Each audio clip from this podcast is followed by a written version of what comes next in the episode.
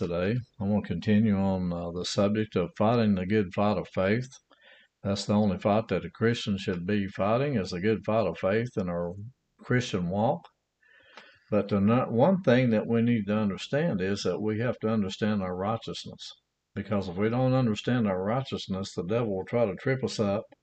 He'll try to get us into a place to where thinking that we're not worthy to receive the things from God and to understand that we are able to come to Him without any fear or doubt.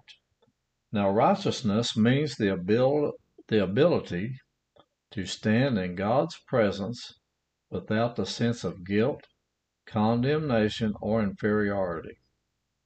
Now see, we can stand in His presence as though we've never sinned before, without any inferiority, no condemnation, no guilt, nothing. We come with a pure conscience before God and saying, Father, I'm righteous in your eyes, and I'm doing it because you've made me righteous. It's your righteousness that I'm standing in, not my own, because, see, and this is what happens a lot of times. People think they have to earn their righteousness. You have to do something for God to make Him understand that you're righteous before Him. And a lot of times people will try to do different things for God, and it, and they'll think that they're more righteous than you are because they've done something for God you haven't done, or Or they'll say, well, I know somebody in the body of Christ that you don't know. I know this. I know uh, some ministers or ministries, and I know them, and I'm more righteous than you are because of who I know. I'm telling you right now, that is not true. That's walking in complete deception. I don't care who you know. Unless you know the Lord Jesus Christ and you know the righteousness that you have comes from Him, you're not walking in the right righteousness, because there's two kinds of righteousness, your own. And there's the one that you got from the Lord Jesus Christ, and that's the only one that will stand. I've seen a lot of times people get into uh, spiritual pride and different things over different things because they're thinking that they're more righteous than somebody else, but you're not. I don't care who you are.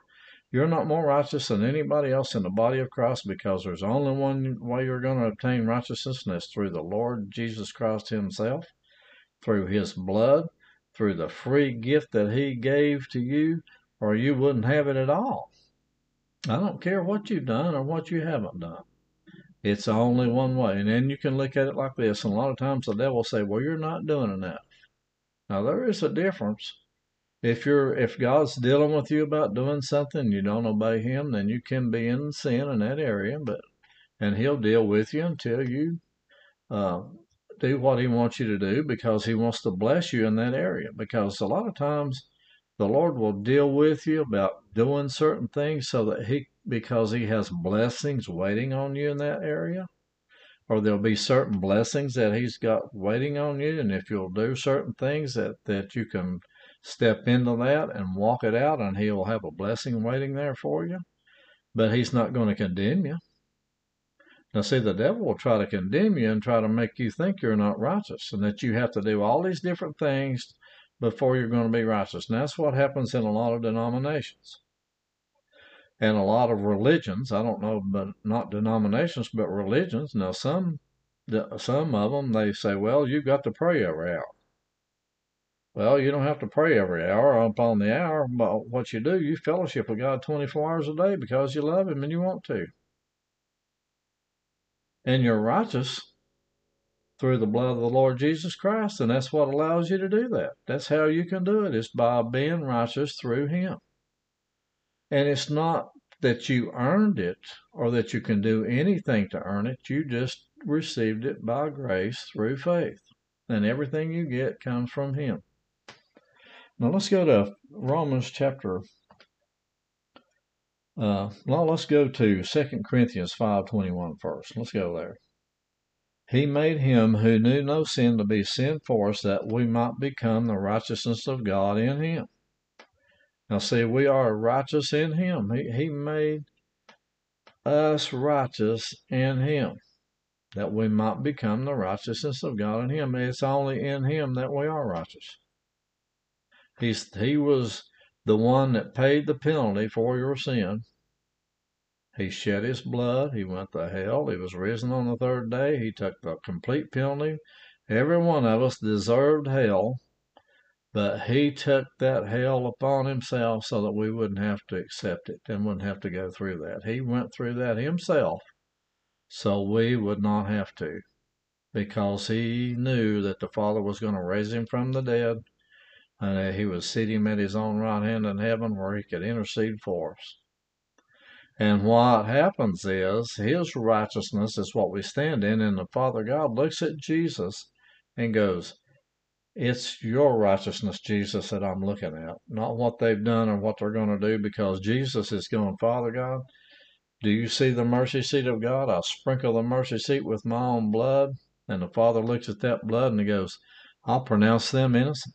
And the devil will try to come. He's the accuser of their brethren. He will try to come against you and go, "You did this wrong. You've done that wrong." He'll try to accuse you before God, and they say, "Look at what they've done. They don't deserve this." And the Father will look over at the mercy seat and go, "I declare them innocent by the blood of Jesus."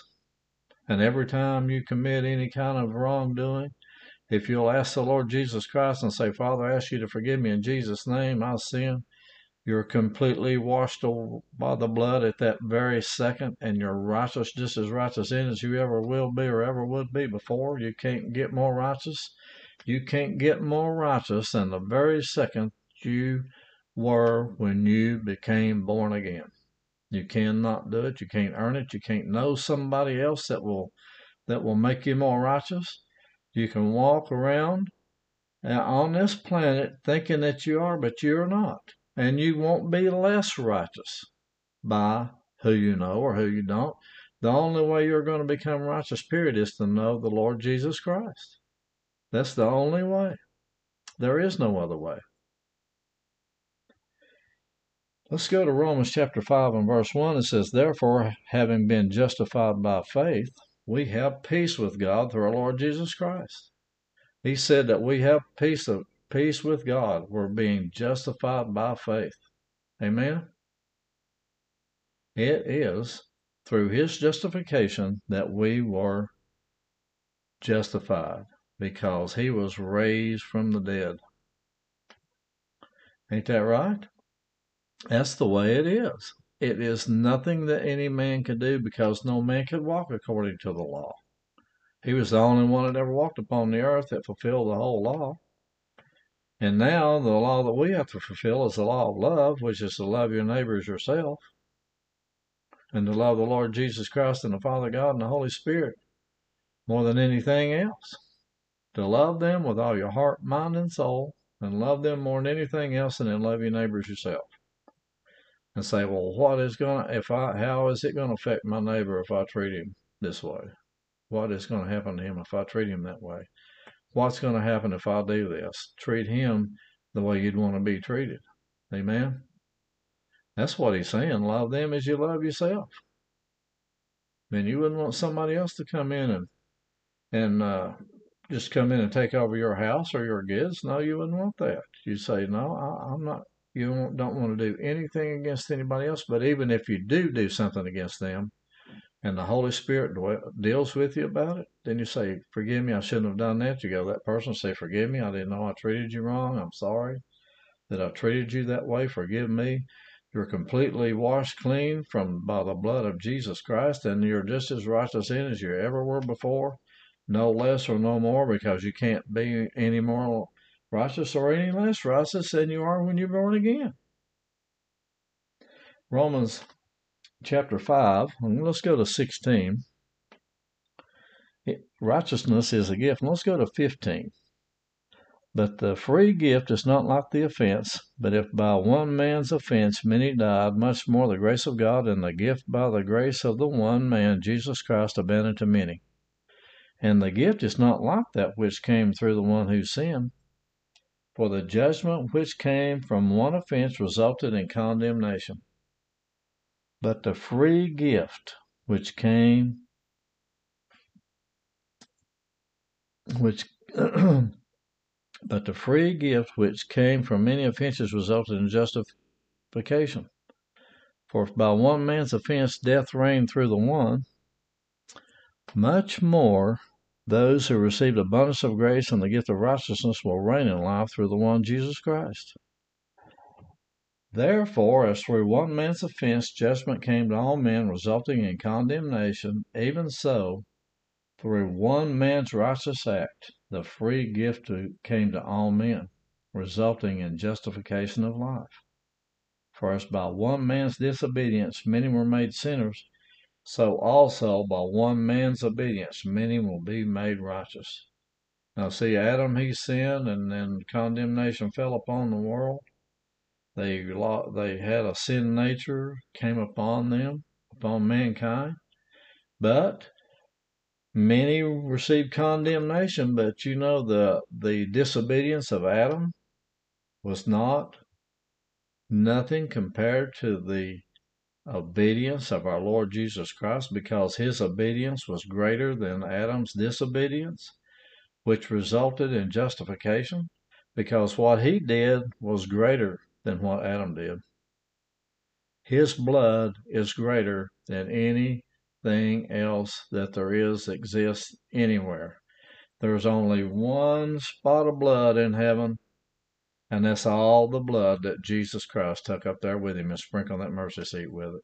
I said, Father, I gave my life for these, every person that, that comes and accepts me as their Lord and Savior. I declare them innocent by my blood. And guess what? You're completely innocent by the blood of the Lord Jesus Christ. Righteous, able to come into the Father God without fear or doubt, to come whole, to come boldly to the throne of grace. You can come boldly to it and say, Father, I love you with all my heart, with all my soul, with all my mind. And Father, I need this today, and I'm asking you for this. And the Father goes, my son, I love you. Each and everything that you need is yours today. Receive it. In faith, by my son, Jesus Christ, it is yours. And when you ask him in Jesus' name, it, he will never deny himself. He will never deny the Lord Jesus Christ when you know, you know that you're one with him and that you're righteous. Now, how could you come before the Father God and not and be righteous unless you were one with him? And how could you be one with him unless you're righteous? It all flows together. You couldn't be one with God unless you're righteous, because no sin shall be in the presence of God now or forevermore.